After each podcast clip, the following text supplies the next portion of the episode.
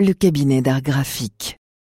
Nous sommes au numéro 5 de la promenade du Pin, une rue très large puisqu'elle a été construite sur les anciennes fortifications, un lieu prisé de ce nouveau quartier des tranchées dans la deuxième moitié du 19e siècle.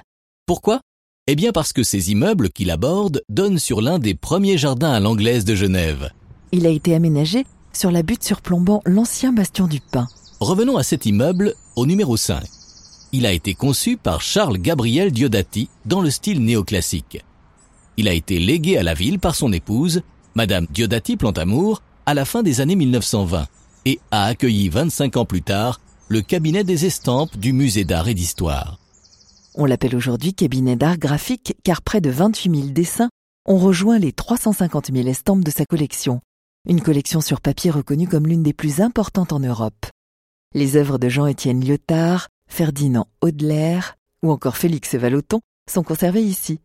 Christian Rumelin est le conservateur du musée. C'est un type d'art qui est beaucoup plus intime, qui est beaucoup plus personnel que la peinture. Déjà dans sa création pour le dessin, c'est très souvent la première pensée, c'est très spontané. On est à côté de l'artiste en regardant comment il construit son, idée. On voit les doutes, on voit les hésitations, on voit comment un artiste renforce un contour, comment il souligne une idée toutes ces émotions positives, mais aussi hésitantes, se, se, montrent dans un dessin comme ça, se montrent aussi dans une, dans une écriture.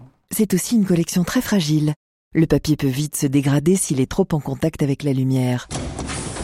D'après des chercheurs américains, une feuille aurait une espérance de vie de 5 à 6 ans, pas plus, si elle est exposée constamment.